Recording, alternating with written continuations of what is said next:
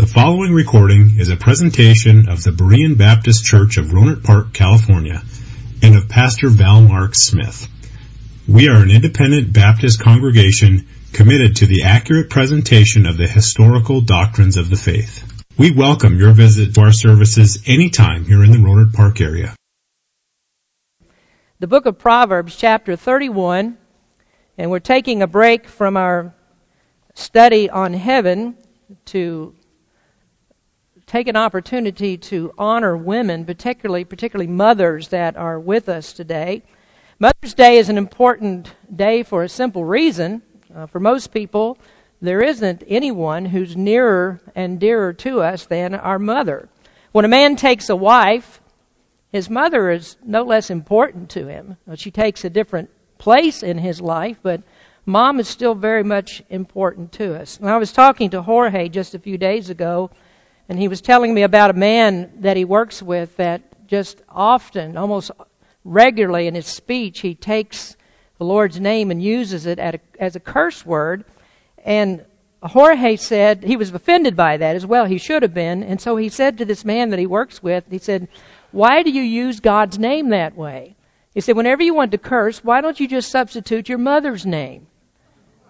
Now, I'm not sure if he had the duck right after he said that, but to most of us, that would be a very offensive thing to say. We, what we would much rather do is to take the Lord's name in vain than we would to say something bad about our mothers. It's odd that we respect people sometimes more than we do our Lord God. So you might want to remember that. It's not a good thing. It's a very bad thing to use God's name as a curse word. And neither, of course, would we want to substitute our mother's name when we decide that we want to curse.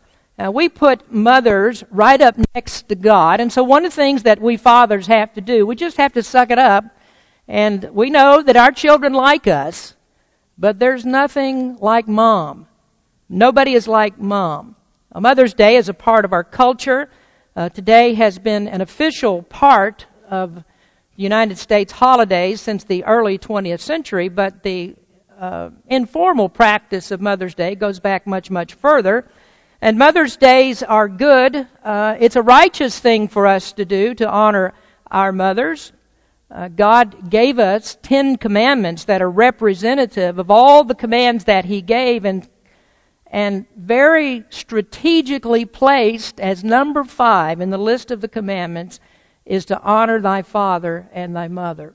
The Apostle Paul emphasized it in his instructions to the Ephesian church in Ephesians chapter 6. He said, Honor thy father and mother, which is the first commandment with promise, that it may be well with thee, and that thou mayest live long on the earth. So Paul says there is a promise that is attached to the command that if you honor your parents, it will be well with you. Or as that great Bible expositor, Mr. Spock, said, You will live long and prosper if you honor your father and your mother. Now, this, this might be why there's so much anarchy in the world today and why uh, there's discontent in American families. It's because the family has been upset because we don't have the respect for our parents that we ought to have. The Bible puts a very high premium on the respect of parents. Listen to this frightening warning that's given in Proverbs 20, verse 20. It says, Whoso curseth his father or his mother, his lamp shall be put out in obscure darkness. Now, there are two ways that that can be interpreted. It could mean that a person who is disrespectful to his parents will go blind. Now, that's odd, considering the reference here is 2020, that we would find that in this passage. And it might be that it means that the disrespect of parents is such an, a natural thing that a person who dishonors his parents is worse than a beast, or its conscience is worse than an animal. Or as one commentator put it, he said, the light of nature shall be extinct in him. And then there are many other scriptures that have terrible warnings. Exodus 21 verse 17 says that a person who curses father or mother should be put to death. And do you know who repeated that in the New Testament? It was Jesus. Matthew 15. He said, For God commanded, saying, Honor thy father, father and mother, and he that curseth father or mother, let him die the death. And I'll, I'll leave that to your interpretation to see what you think that that means. So we learn from the Bible that what we're doing here today in celebration of our mothers is the best thing that we can do for them. Uh, we, we do this in order to remind ourselves of how much that God expects us to hold up our mothers, to hold our parents up, and, and to respect them as we should. Now, today I'd like for us to think about one parent, that is, mother. And today I want to talk in general what the Bible says about a godly woman. A, a woman who becomes a wife and a mother, a woman that reflects her relationship with the Lord upon her family. And if you're an unmarried woman here today, there will be something in the sermon for you as well, something good for you. Now, if you look at chapter 31 and verse number 28, I want to give you the end of the sermon at the beginning because this is the result of the life of a godly, virtuous woman. Verse 28 Her children arise up and call her blessed, and her husband also, and he praiseth her. And isn't that what we're doing today? Uh, today we bless our mothers and husbands here praise their godly wives. Now, I think this very important point needs to be made as we look at this text. That looking at the big picture of what the Bible has to say, or the Bible's attitude towards women, the Scriptures praise women. The Scriptures honor motherhood. There's this terrible false claim of misogyny that's made against the Bible's authors, that people accuse God of hating women and putting women down as second class citizens. The feminist movement, I think, has fostered much of that because they regard the biblical order of the man and woman to be outdated. It's out, it's old fashioned. We don't need that anymore. We need a, a different system. The Bible actually promotes the equality of women but nowhere does the Bible say that men and women are the same. Now, the Bible author that gets the most flack on this subject is the Apostle Paul, when it was actually Paul who did more to raise the awareness of the equality of women than anyone at his time. It was Paul who wrote this in the Galatian letter There is neither Jew nor Greek, there is neither bond nor free, there is neither male nor female, for ye are all one in Christ Jesus. Now, what Paul receives his criticism for is sticking to God's plan that women should not take the role of men in society. God has an order that's good for all. His order is not demeaning in any way towards women or men. It's just telling us that the roles of men and women are different and men and women shine when they're in their own sphere. Fathers can't do what mothers do, and mothers can't do what fathers do. And so we demean both men and women when we force them into roles that God did not make for them. And so when the roles become mixed or reversed, men and women become failures in those roles. When we don't respect what God has told us to do, there is failure for us if we don't do what God has made each of us to do. Now, please understand that what I'm saying here has nothing to do with, with equal pay in the workplace. But it does have everything to do with whether a woman should be in the workplace to begin with. Let me stand back a little bit. Get some protection behind the pulpit here when I say that. Is the woman in her God given sphere of responsibility in the workplace? Now, we can see how Problems have been created with broken homes and rotten children when we upset the societal order that God has constructed. Now, it's abundantly clear that God exalts women in the position that He ordained. Now, today people are, are offended if we say that the woman's place is in the home. And yet the home is the place where God says that she shines. And as we can see in this chapter, that being in charge of the home does not mean that a woman is sitting in the house chained to a stove and, and uh, uh, chained to the chores, household chores that she does every day. The Proverbs woman that we're looking at here is nothing like that. She rules the home in her own way, and everything that she does in the home is hers to make it work the way that it should. Now, you could just say this that a woman is at home in the home. Now, since we upset God's order about 75 years ago, who could argue that society has become better Now, God made the social order. God has a plan for human relationships, and when that order is upset, chaos results. Now, Proverbs is a very good book for us to learn life's lessons. This book was written about wisdom. It's about the personification and the elevation of wisdom, and it shows in many different pictures the relationships that we should have with one another. Now, to understand why Proverbs ends the way that it does in this 31st chapter, we have to go back to the beginning to see what the purpose of it is. So I'd like you to turn back to chapter 1 for just a moment, and we're going to look at the beginning, and we'll read a few verses here that set the course for the rest of this book. Proverbs chapter 1 and verse number 1 says, The Proverbs of Solomon, the son of David, king of Israel, to know wisdom and instruction, to perceive the words of understanding, to receive the instruction of wisdom, justice, and judgment and equity, to give subtlety to the simple, to the young man knowledge and discretion. A wise man will hear and will increase learning, and a man of understanding shall attain unto wise counsels, to understand a proverb and the interpretation, the words of the wise and their dark sayings. The fear of the Lord is the beginning of knowledge. But fools despise wisdom and instruction. My son, hear the instruction of thy father, and forsake not the law of thy mother, for they shall be an ornament of grace unto thy head, and chains about thy neck.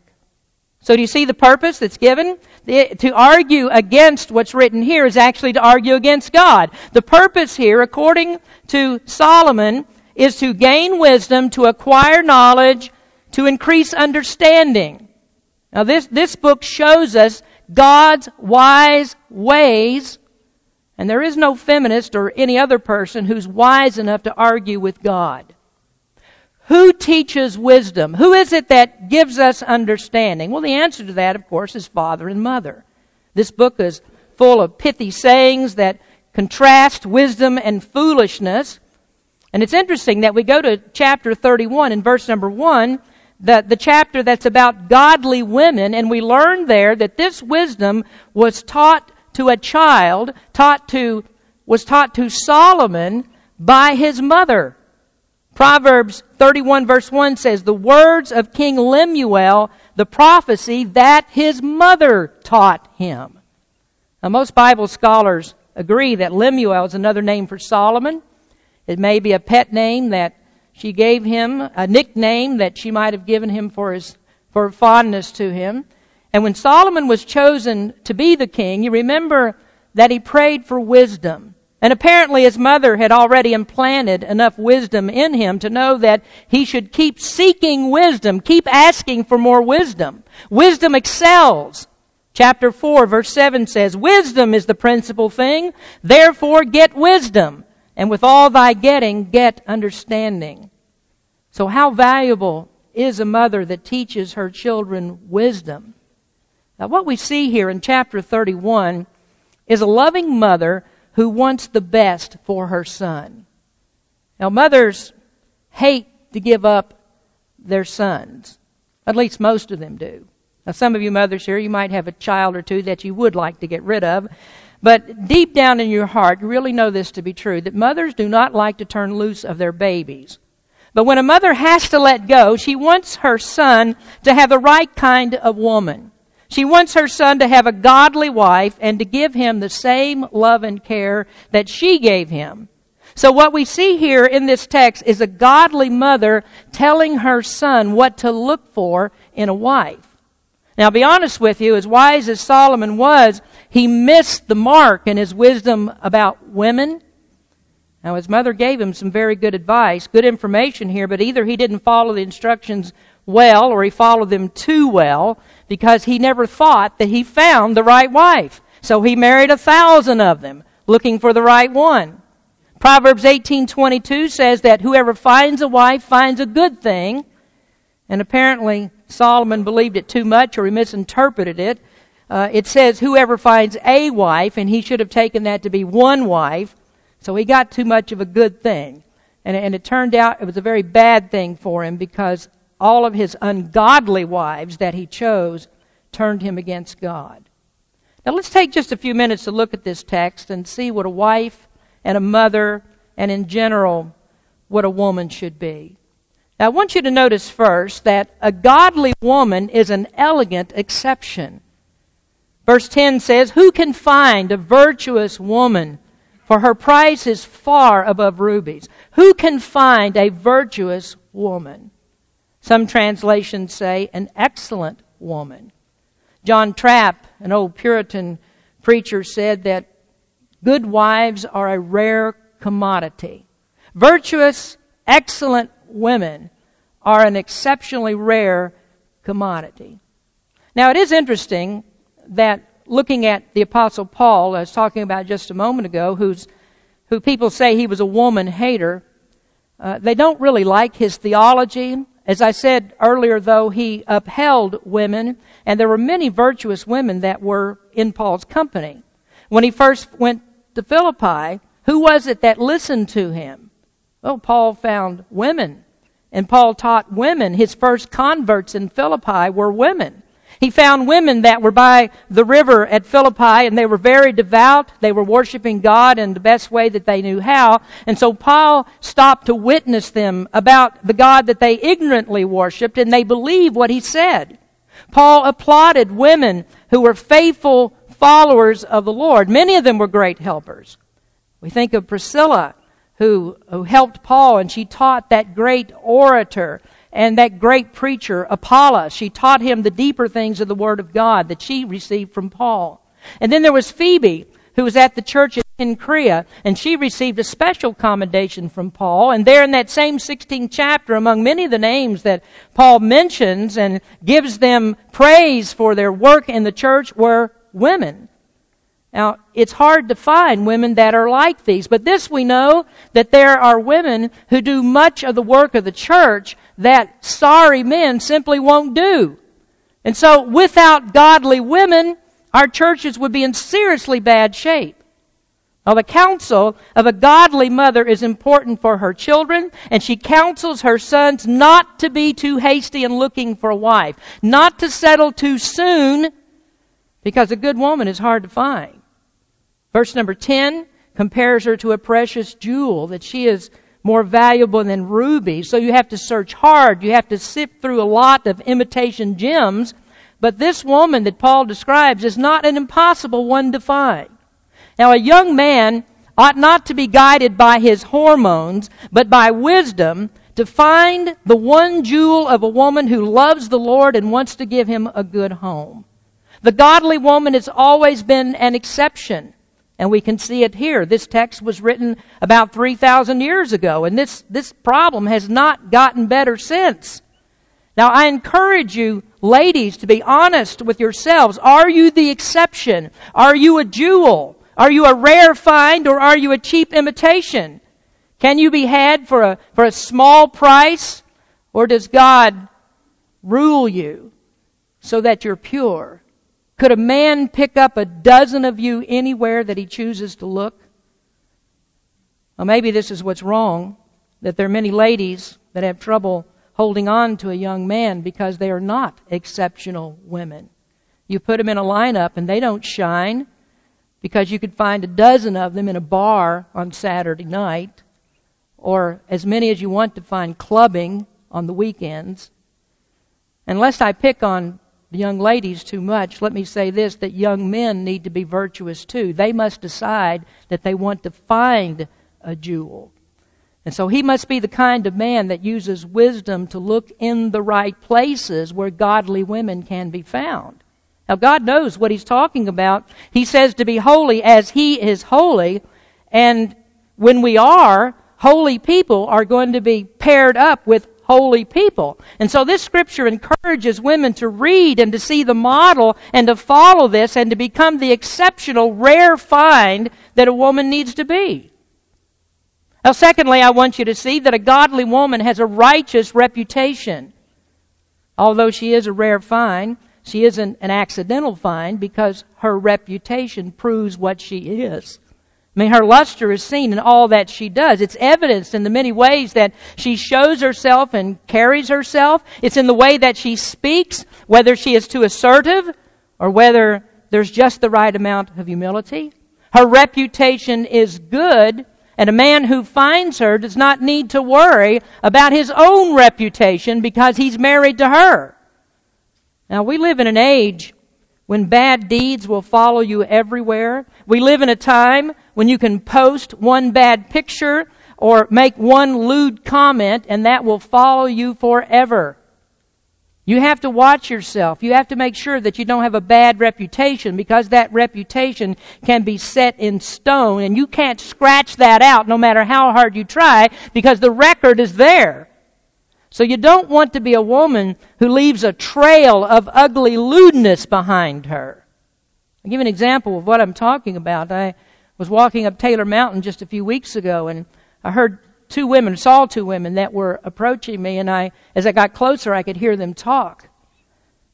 And they were cursing like sailors.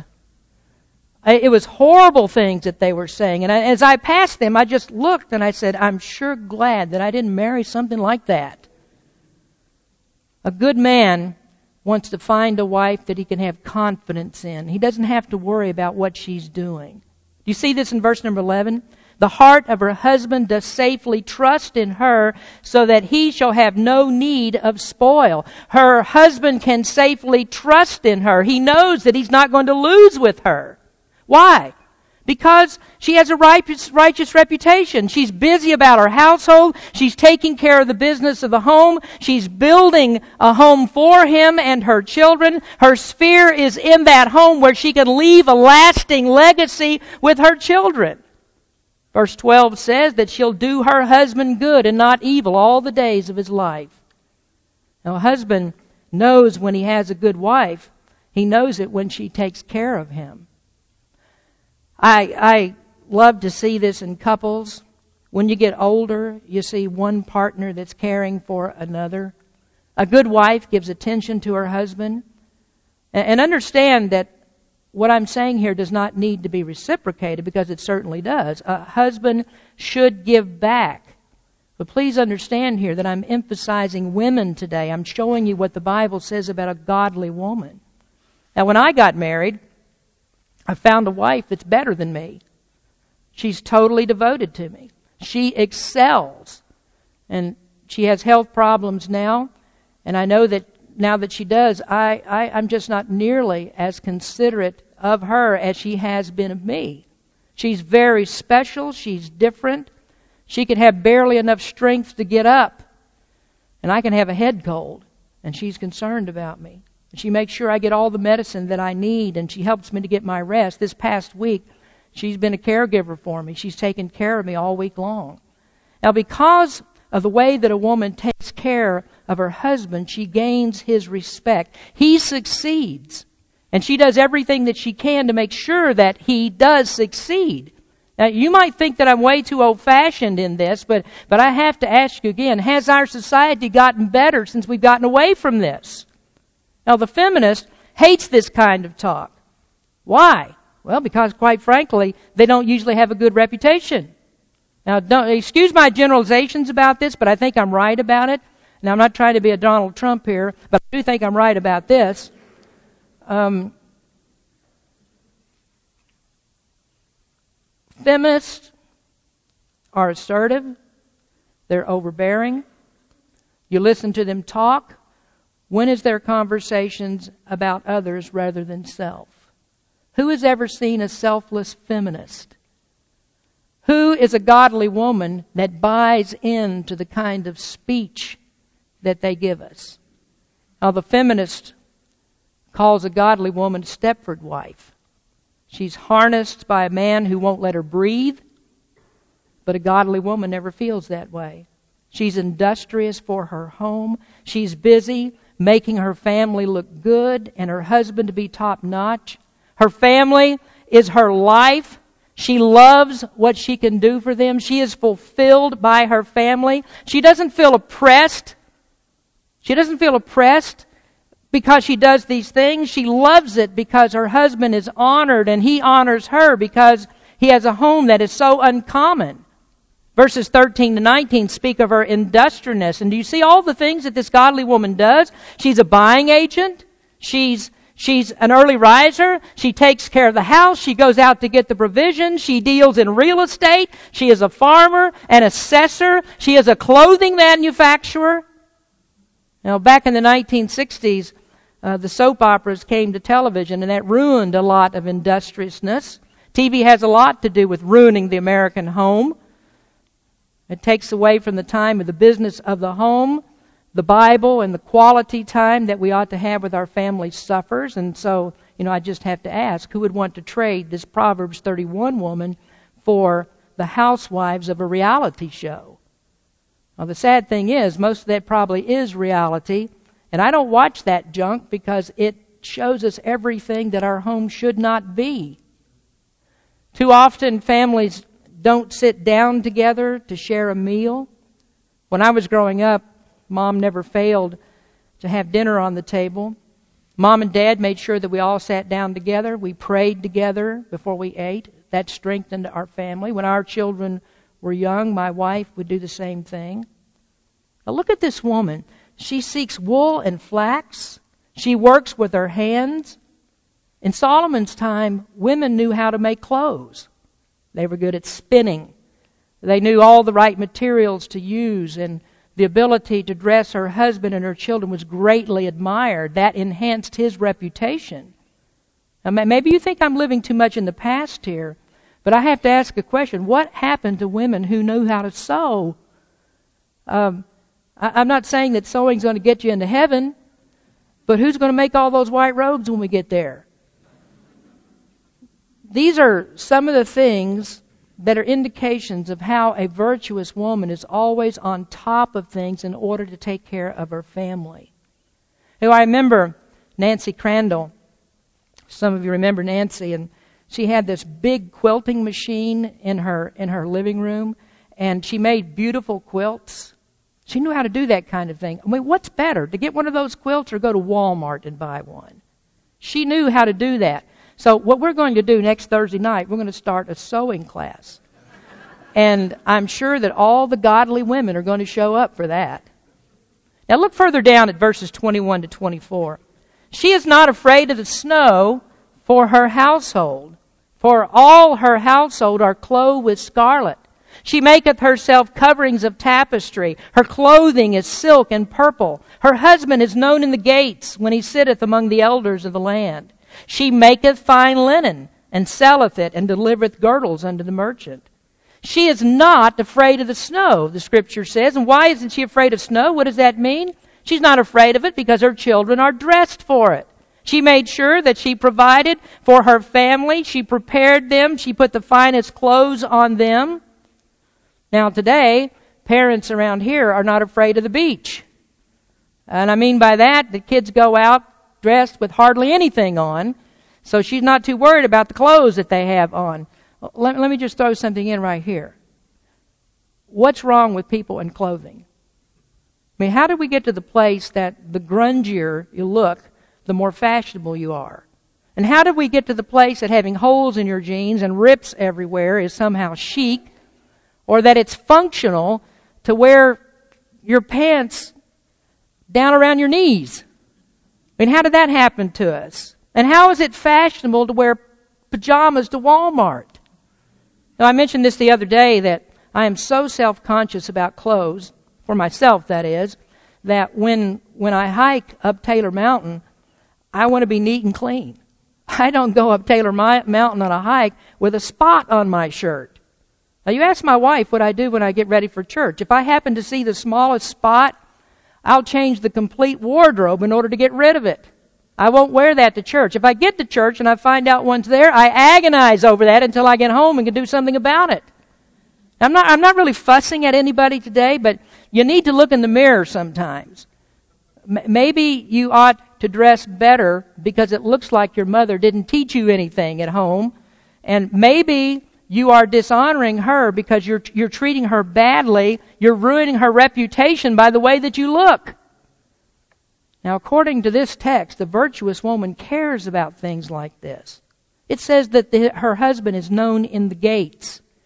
Now, in, in, ancient times, the gates of the city had areas beside them where the men would meet. Judgments were made there, decisions that needed to be made, deliberations were made at the gate. And there was a lot of traffic that goes in and out of the city, and so the woman wanted to make sure that her man looked good to all the people that are coming in and out of the city. And when he was respected for the way that he looked, she was respected as well because she's the one that helped him to look like that. That spoke well of her. Now, my point in this, again, is this is about family. The virtuous woman is the one who takes care of family. Her husband and her children are her life. Getting a promotion to be vice president of Google is not her dream.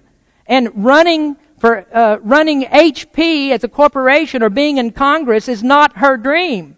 Being Hillary would be hellacious to her. That's not what she's interested in. Now, you, you don't want to hear me say this, and it's not going to make me popular, but the woman's place is in the home. If we didn't have half the stuff that we don't need, then women would be at home. And women and the home are the backbone of the church. Our chief goal in this to, is to serve God acceptably. Now, maybe you think that what we should do then is just change our name to the Stepford Baptist Church. And I, I think the podcast listeners already think that's what it is. Now I need to go on though. Number three is that a godly woman has caring compassion. Verse number 20. She stretcheth out her hand to the poor, yea, she reacheth forth her hands to the needy. Now I want you to get the real meaning of this verse. Do you see that it doesn't say that she gives money to the poor and needy? Most of us think that our duty is served if, if we hand $20 to a homeless person. But this verse says she stretches out her hand, and the meaning is that she gives of herself. She wants to know how she can help. She says, What can I do for you? You know, I appreciate it so much when there's somebody who's sick in the church and, and people get together and they cook something, they take it over to a family that uh, might not be able to fix a meal for themselves. We appreciate godly women in the church that when somebody is going to have an operation, they go over and they sit with the family and then they stay in the waiting room for hours. We don't see very much of that anymore. Some of you will do that. You have care and compassion and, and hospitality. That's not in vogue very much in a me first society. It's good for pray, to pray for people. And we tell people, I'll pray for you, but how often do we say, what can I do for you? Now, since my wife has been sick, we've had numerous offers of help. This past week, when I've been down, we've had lots of offers of help. Some want to bring food. Mina regularly asks me, Can I do something for you? Can I clean the house for you? Do you need some help? Others have asked that. These are virtuous women. They're godly women that know about family. They care about others. They are compassionate. They aren't out beating a drum of equal rights because they think that they've been oppressed and they're too good to do anything for anybody but them. Now, I mentioned how my wife is compassionate towards me. She's sick, but a virtuous woman doesn't dwell on that. She fights through that the best that she can because she's concerned about me, not about her. And this is what we sorry husbands do. When we come home, we, we fall exhausted on the couch and we complain about how tired we are. We don't want to hear how she spent her day and how hard it is for her with the kids and doing the laundry and cleaning the house and cooking the meals. We don't want to hear that she's tired. She's not tired. Her problem is she didn't plan her day right. And maybe that's why some virtuous women shoot their husbands in the head because the world would be a better place without them. She knows that. So do you, do you know why women are in the home and not men? It's because we don't have enough compassion. We, we would never take care of family in the home the way that our wives do. We, we dress our, you know, sometimes we get put in charge of those things. We, we dress our kids backwards to send them to school. We give them half a Pop Tart, kick them out the door. We fix their lunch, give them two bags of Skittles, throw it in a bag that used to be the pooper scooper, and send them off to school. And then we're not going to give them a bath for three and a half weeks. Why sweep the floor, we think? Scoot it under the refrigerator. You know, the other day, I, I had to pull out the refrigerator to change the water filter. And my wife said to me, wait, wait, wait a minute. Don't push it back. Don't push it back. I want to clean behind it. I want to sweep behind there. And I said, what for? Nobody's going to see that. But she knew what I'd kicked behind there. And it doesn't matter if anybody can see that. She knows it's there and she's not going to sleep at night until that gets cleaned. Women are just better than we are. They care about the home. They are compassionate. They're too compassionate to let us get by the best that we can. They have to fix us because we can't fix ourselves. And when I say things to her, I say, well, let's go on vacation. And she says, no, let's don't go on vacation. Let's spend the money on the house. Why did she do that? Because the house is her domain. That's the thing that's important to her. And if I just listened to her, it'd be so much easier on me. I mean, I can tell you, next month I'm not going to be a virtuous husband. We're going to go on vacation. But it's going to cost me because I promised her, all right, then we'll spend as much money on the house as we do on vacation. Now let me, let me just add this too, that a virtuous woman is not all about cooking and cleaning. She is compassionate about the souls of her family. She wants a godly presence in her home. Jorge teaches kids in Sunday school, and he said, You can tell, you can tell which of the kids don't get any Bible at home. He said, It shows. Now, you might want to cover up your toes here for just a minute. Moms, are you the rare jewel that models Christ in front of your children? Do you take them to the Bible for life's lessons? Or do you stick them in front of the TV with a vid- or with a video game and that's their pacifier? Do you ever take them to the Bible to read them a story? If your kids go to public school, they're being indoctrinated with just about everything that leads them away from the Lord. What are you doing to bring them back? How, how, are you, how are you taking time with them, or are you taking time with them to straighten that out? How do you think these ungodly opinions about gender neutrality and all that garbage is formed? It's the agenda of the public schools to eliminate Christian influence from society. So you'd better be doing something in your home to counterbalance that. Turn them around. Have compassion for their souls. Help them to be godly children. Well, now we come to the conclusion. What happens to a godly woman who's taken hold of these wise recommendations? Well, fourthly, a godly woman receives recognition. Verse 27 She looketh well to the ways of her household, and eateth not the bread of idleness. Her children arise up and call her blessed, her husband also, and he praiseth her. Now, the end of this is the recognition that she receives. Her children realize what a treasure they have. Now, while they're in the home, they may not understand that. They don't know how valuable that, that mom is. Children are often hateful to their parents, to their mothers. Sometimes they're disrespectful. And I'll have to tell you this, that the right response to that is not time out. Nowhere in the pro- book of Proverbs does Solomon say, well, you're ready to have time out for these kids. No, his answer is a willow switch. And when I was young, the biggest enemy of kid was a willow tree. We had one of those in our backyard. It was a huge willow tree. My mom and dad had an endless supply of switches. And this might seem strange to you, but when I built my second house, I knew I needed a willow tree by then. And I planted one in the backyard. I know you think that's a little bit weird, but I never realized how valuable that a willow was until years later.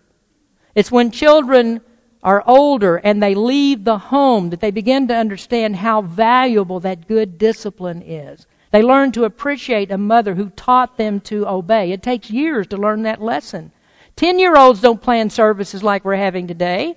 This is done by those of us who've lived through it. We've had a godly mother. We've learned to appreciate that, and so we plan a day of recognition. We know that what mom did for us is too valuable to ignore. Her care, her compassion, her industriousness, her discipline makes us love her more and more. Now you go back to verse 25 where it says that she makes clothes, she takes care of her family. There's a metaphor that's used in this verse. Strength and honor are her clothing. The husband recognizes this. He knows that, that he could not be half the man that he is without her. And the children get that too. They wouldn't substitute mom's name for a curse word. Never would they do that. Don't try it with them. Don't insult mom. If you do, you take your life in your hands. What is it that a godly mother wants? She wants to raise her children to know how valuable she is to them. It's to, for them to give her the recognition that she provided a good home, a safe place for them, a loving environment, one that they miss.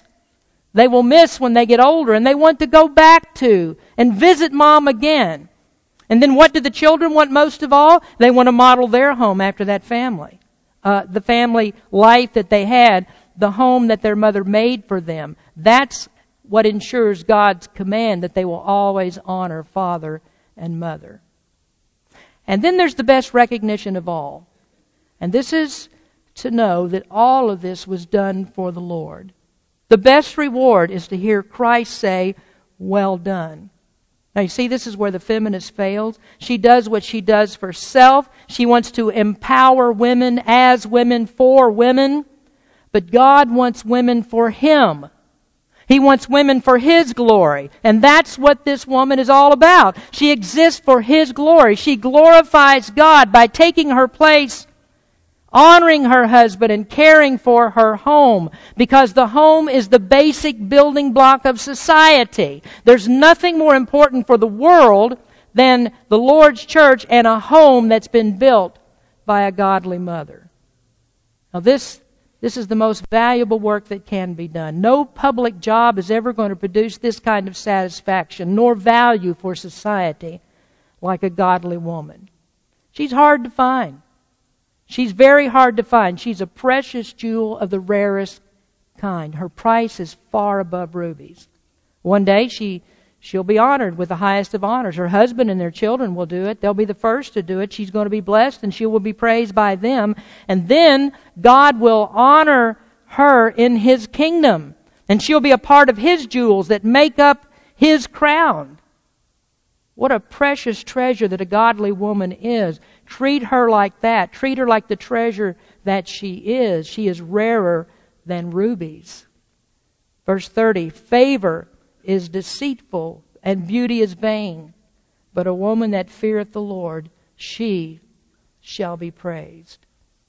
You know, it's been said, it's been said that behind every successful man is a very surprised mother in law.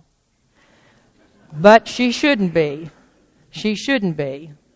If, if she was a godly wife. If she, if he has a godly wife, I mean, she shouldn't at all be surprised by that because we men, we know this. Our success, our success is dependent upon that woman that stands behind us.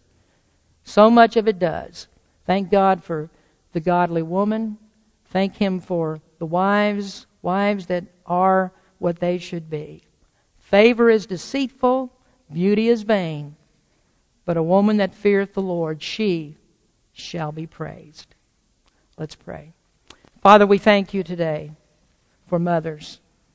Oh, what a wonderful privilege that it's been for me in my own life to have a, a mother that served you, a, a godly mother who was concerned about me as I grew up.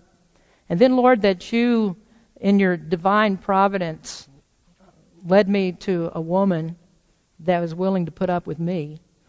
Uh, a godly woman, a rare jewel. I thank you for that, Lord. No, no words can express what it means to have somebody that loves you and stands with you and is there all the time for you.